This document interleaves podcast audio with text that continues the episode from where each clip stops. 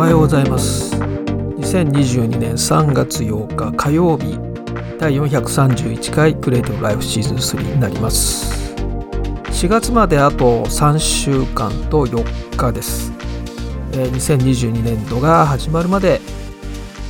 カウントダウンをしています。まずですねユーデミーのセールですね。このポッドキャストをお聞きの方はですねまたセールやってるのと。ということで、頻繁に、ユーデミはね、頻繁にセールしてますので、えー、対象コースが1610円からということで、えー、9日水曜日までですから、明日、明後日、明日までか。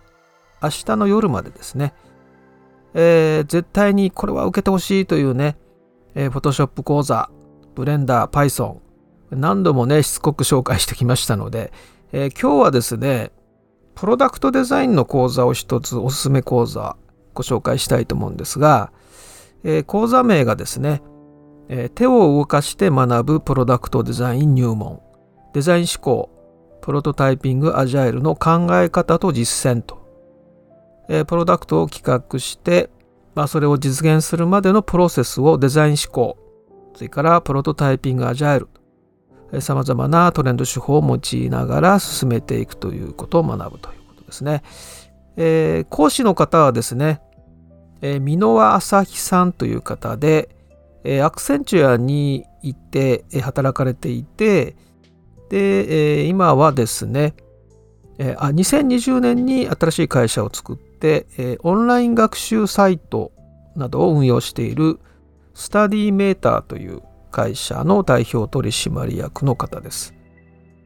なんかサイトを見てみたらですね、結構面白い取り組みがありまして、高校生と企業が一緒にこう社会課題解決をするというプロジェクト活動などもされていて、えー、具体的にあのもう事例が出ていましたね。結構興味深いなと思って後からまたもうちょっと調べてみようと思うんですがこの箕輪朝日さんという方が、え、公開されている講座です。で、この手を動かして学ぶプロダクトデザイン入門ですけれども、えー、3時間半ぐらいのものですね。で、通常ですと19,800円のコースです。え、それが今セール中で、えー、1840円。これね、ユーデビーのセールって相変わらず強烈で、え、割引で言うとですね、91%オフですね。19,800円の講座が1840円ですね。2000円かからないというね、ことで。まあ、あの、プロダクトデザインで特にですね、このデザイン思考であるとか、アジャイルというのを一緒に学びながらということですから、まあ、そういったところに興味のある方はですね、えー、この機会に91%オフですから、えー、3, 3時間半ぐらいですからね、まあ1日空き時間があればすぐ見れると思いますけれども、え、ご紹介したいと思います。はい、えー、Apple のイベントが9日水曜日午前3時からです。えー、まあいろんなね噂が出ております。iPhone の SE 第3世代が出るんじゃないかとか新型 iPad の Air が出るんじゃないかあるいは M2 プロセッサー搭載の MacBook Pro が出るんじゃないかとかですねこれ噂話ですけどもねあと ARVR のヘッドセットずっとね言われている、まあ、年末と言われてますけれどもですからこれはまあ6月の WWDC で何かちょっと発表があってっていうねこれも噂話ですね。あの Apple のエクスペリエンスっていうのはですね製品が発表される前からすでに始まるんですよね。これはもう音楽アーティストのファンコミュニティもそうだしプロレスのコミュニティなんかもそうですね。このファンが妄想するくらいの世界観を持っていたりブランド力を持つということがすごいわけです。で、アップルのファンというのはまず妄想して楽しみますよね。今みたいにイベントの前はいろんなこんな製品が出るんじゃないかとかっていろいろ噂話をするわけですね。で、楽しみます。で、アップルイベントで楽しむ。そして新製品を買う楽しみがあり、そして買って使う楽しみがある。でさらに人に自慢する楽しみもあると。これら全てが Apple のエクスペリエンスなんですね。なかなかここまでの、え、ファンコミュニティを持つ企業っていうのはないんですけれどもね。ですからまあ Apple ファンの人たちというのはもうすでに楽しんでるわけです。ということでまあ Apple イベントがね、えー、明日あります。あの深夜3時からですね、えー、ちょっとね、勤めてる方は難しいと思いますが。で、私がですね、今一番注目しているデバイスというのは Amazon のですね、Grow という、Amazon Grow というデバイス。これは非常に注目していて、え、ー、と、これはですね、子供向けのビデオチャットプロジェクターっていうのかな。えー、結構でかいです。そうですね、靴、靴箱と同じぐらい。靴箱っていうか、あの靴を靴屋さん行くと靴売ってますよね。で、買ったら靴をこう箱に入れてくれますよね。あの、あのぐらいの大きさです。ティッシュの箱よりも1.5倍ぐらい大きいぐらい感じですかね。で、それを縦に置いたような感じのデバイスです。で、真ん中に8インチの縦型のディスプレイがあって、下にスピーカーがあって、で、上にカメラがあって、プロジェクターがついてます。で非常に高度なセンシングの技術が採用されていましてでまずですねその Amazon Grow を置きますね縦に縦に置きますでえそうするとですねそしてその前にですねスクリーンを引くんですね。テーブルクロスみたいな感じの、え白いシートなんですけれどもそれを引きます。で Amazon Grow の一番上のところが下向きのプロジェクターになっていてそのテーブルクロスのような専用マットにですねこの映像を投影するんですね。で具体的にどういう利用シーンになるかというとお母さんが勤務先から、えー、タブレットを使って例えば図鑑アプリを起動すると。そうすると家にいる子どもたちはその Amazon Grow とその Amazon Grow の前に引いているこの専用マットですね。そこにその投影される。ちなみにこの専用マットっていうのはですねだいたいディスプレイでいうと19インチぐらいある非常に大きいものです。で子どもたちはその専用マットに投影された、まあ、その図鑑アプリの画面をですねあの実際にこう操作できるんですね。そのマットの上で。これが非常に高度なセンシングの技術を使っていてですから19インチ相当のディスプレイの上で指で操作してるような感じです。実際はただの白いマットなんですけども。ですから遠くに離れたお母さんと一緒にこの図鑑アプリを使ってまあねいろいろこうアニメーションがあってタップして動かしたりとかねいろいろ話を聞いて、えー、絵本を読んでもらったりとかねそういうことができる。これねすごいアイデアなアイデアだなと思っていてあの離れている家族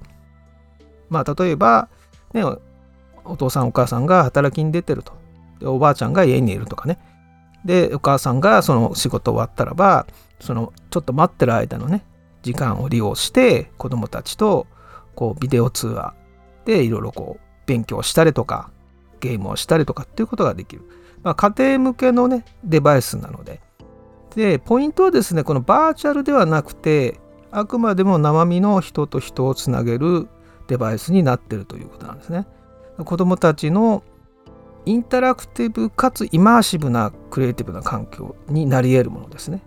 まあ、離れてる友達とまるで同じ部屋にいるような感じで遊ぶことができるわけですね。あるいは離れた場所にいるおじいちゃんとかおばあちゃんと一緒にパズルゲームをやったり一緒にこうデジタルブロックを組み立てると。まあいろいろできます。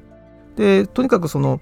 専用マットっていうのがね19インチ相当の大きいものなのでだから子供が 3, 3人ぐらい一緒にその操作ができるわけです。子供側はですね、Amazon Grow を使って。で、お母さんはタブレット、携帯用のタブレットを持ってこう操作ができるというものなんですね。で、これはですね、えー、販売されてるかというと、実はね、まだ、ね、販売という形ではなくて、えー、リクエストアンインビテーションっていう形になってまして、えー、Amazon のサイト行きますと、Amazon Grow でね、検索する。あ日本日本ではまだ買えませんけれども、アメリカで Amazon で、えー、この Amazon Grow を検索するとですね、ページが出てきます。そして、リクエストインビテーションというところをクリックすると、えー、招待状が届くんですね。で、それがね、3日ぐらいで届く。まあ、すべての人に届くわけじゃないみたいですけども。で、えー、その招待状が来たらですね、えー、249.99ドルですから、えー、まあ大体3万円ぐらいですね。3万円ぐらいで買えます。で、どういうあのデバイスなのかっていうのを、あのぜひ見ていただきたいんですけどこれメディアの記事よりもですね YouTube で一般ユーザーもう購入された一般の人がアンボックスという YouTube のコンテンツありますよね。こう Amazon から届いてからあの中を開いて組み立てて使うところまで全部見せてくれる動画っていうのがたくさん上がってるんですけどそれを見た方がねすごい分かりやすいです。あとは子供たちが遊んでる様子ですね。っていうのを見ると分かりやすいと思います、えー、Amazon Grow Unbox で YouTube で検索すると,、えーと、たくさん出てきますのでそれを見ると分かりますはい。えっ、ー、とね、伊藤浄一さんのポッドキャストでついにですね、NFT の会員証発行というね、えー、実験をやるということで、これはあの、ポッドキャストと連動したコミュニティがあります。で、そこで NFT の会員証を発行するという、なんかオープンソースのプロジェクトになっていて、まあ、ダイナミック NFT っていう独自の技術を使うらしいんですね。で、伊藤浄一さんはあの MIT のメディアラボの所長だった方なので、まあこうアカデミックなメンバーが多いんですよね。だから優秀なエンジニアの方もたくさんいるようで、えー、こういった技術をオープンソースでやるということで非常にもう興味津々と言いますかですね。だから何でしょうね。お金から離れた NFT っていうのがいろいろ重要かなと思っていてその作品をねオークションで売るとかっていうことになるとそのお金の価値だけで語られる NFT ってことになっちゃうとお金を持ってる人しかね参加できないっていう感じになるんですよね。特にイーサリアムの場合はガス代がものすごい高いし NFT 削るのにねまた何千円とかもかかるしとにかくねお金がかかるんですよね。ですからそのお金の価値で測られる NFT とはちょっと離れたところのアイデアでこの伊藤女子さんがやってるようなですねこのダイナミック NFT みたいなこういうところに革新性がなんかあるなというふうに感じているのであのすごい注目してます。私もちょっとコミュニティに入りたいなと思ってるぐらいなんですけども。何か新しいことをやっていくときにまあそうですね10個10個新しいことにチャレンジするとまあ1個うまくいくかどうかっていう感じですよねですから100回挑戦すると、まあ、10個ぐらいはうまくいくかなと私もずっと、もうそうですね。100回ぐらい挑戦して10個ぐらいうまくいくかなっていう感じですよね。逆に何の失敗もなくうまくいったらもう要注意で、それはもうたまたまうまくいった可能性が非常に高くてですね、えー、課題評価のまま大きくなっていって、まあ、だんだん歪みが大きくなっていくというパターンですから、まあ、私もちょっと経験済みなので苦い経験がありますけれども。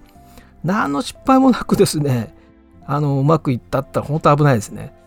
ですからもう失敗っていうのはもう当たり前というか失敗があるからこそですね、えー、うまくいくということになりますからね。まあ人生でも同じと言いますか。失敗が少ないということは何もやってないということに等しいというぐらいの感じですよね。だからこのこういうね取り組みという女子さんがやってるようなものっていうのは必ずしも何か結果が出るとかねうまくいくとかっていうことはわからないわけです。全くやってみないとわからない。昨日お話ししましたよね。昨日のラフコンセンサスラフコンセンサスランニング行動の話をしましたけれども、まあ、要するにもうまずじゃあ動かしてみようよと。ある程度リスクを許容しながらですねとにかく一回動かしてみようよっていうところから始まるわけですから。そうすると最初はあの失敗するわけです必ず失敗をすると。でその失敗を繰り返しながらとにかくやって動かしていこうよと。であの結果を見ていこうよと。いうようなところがまあ非常にあの分かりやすい言葉で言えばチャレンジ精神といいますかですね。だから失敗をすることで、まあ、人に迷惑がかかったりとかいろいろこうまあネガティブな部分も多少含むわけですけれどもでもそういったところも許容しつつですね先に進むということで初めて新しいことが形になっていくということはまあ時間がかかることなのでですからまあこういった取り組みというのをですね、えー、応援をしたいなと思うと同時にですねまあ自分でもやっていきたいなと。でですね、えー、いよいよその来月2022年度がスタートしていろんなものが新しくなります。このポッドキャストも、えー、シーズン4に入るということで、えー、何かこの路線を変えるとかですね見直しをするということはないんですけれどもえーと、このポッドキャストのコミュニティサイトというのを立ち上げる予定になっています。来月からですね。で、微妙オンデマンドでやっているクリエイティブライフストリームも全部そのポッドキャストのコミュニティサイトの方に全部持ってくる予定です。今全部散乱した状態なので、えー、それを一箇所に集めるという形に、えー、したいと思ってます。まあ、ただですね、あの、ポッドキャスト聞いてないと意味不明な内容に、えー、なりますので、あの誰でもアクセスするような感じではなくて、まあ、あくまでもこのポッドキャストのリスナー向けのサイトという形にしたいので、まあ、例えばそのリニューアルするたびにですね、ログイン情報はこう変更して、で、ポッドキャストでそのログイン情報を伝えるというような形にすればですね、えー、だから SNS とかでは、Twitter とかでは投稿はしないで、全部ポッドキャストの中で完結させるということであればですね、リスナー向けというあの仕様になりますので、まあ、そういったことでちょっといろいろ試したいと思います。まあ、今まで通りデザイン、アート、テクノロジーを中心としたクリエイティブを語り合う、実践し合う内容でいきたいと思います。まあ、複数の専門を持つ掛け算の生き方をね、推奨しているので、まあ、イラストレーターでプログラマーとか、ウェブデザイナーで造形作家とかね、大学の教授でプロレスラーとかね、まあ、そういった複数の専門で掛け算的に自分の設計を立てていくというような、そういう人を増やしていきたいということもありますので、まあそういったことを含めてですね、クリエイティブを中心にま展開すると、今まで通りの内容でシーズン4もやっていきたいと思います。で、このコミュニティサイトというのも来月立ち上がるので、まあそちらの方を活用できるような形でですね、え、準備を進めています。はい、えー、13日日曜日、Adobe Education Leader Creative Fest 2022ということで、えー、Adobe のさまざまなツールを使って学校の授業を行っていると。でそういったその事例をですね、えー、紹介してくれます。で私も、えー、クリエイティブツールの最前線ということで AI を使ったクリエイティブについて簡単にお話をします。で参加希望される方はですね、え、10日木曜日の午後6時までになっておりますので無料無料ですけれども登録が必要なので、えー Google 検索で、えクリエイティブフェス2022というふうに入力していただければ、えー、ヒットしますので、まあ、多分ね、ニュースサイトか何かの告知ページというか告知記事が出てくると思うので、そこからリンクをたどっていただくことでも構わないと思います。はい、そして26日土曜日、今季最後の Photoshop ライブになります。26日土曜日午前10時から色彩と光の仕組み3回シリーズの無理やり最終回にしちゃいましたけれども、え、今季最後の Photoshop ライブ最終回ということでこの色彩と光の仕組みも最後と作品制作権ということでまああとですねまあ時間的にちょっとできるかどうかわからないんですが、まあ、今後の Photoshop 周りの話もし話せる部分があったら追加して話していきたいと思います。え、参加希望の方はですね、ああ、まだノートに告知ページが出ていない。えー、今日出しましょう。とりあえずツイッターとかではもう参加希望の方たくさんあの連絡が来てるので、えー、そちらの方にはですね、え前日にまたお送りしますが、えー、告知ページが、え出たら、あるいはもう DM で送れる方は直接 DM で送ってください。えー、前日の25日の夕方までにこちらから DM をお送りいたします。それではまた明日。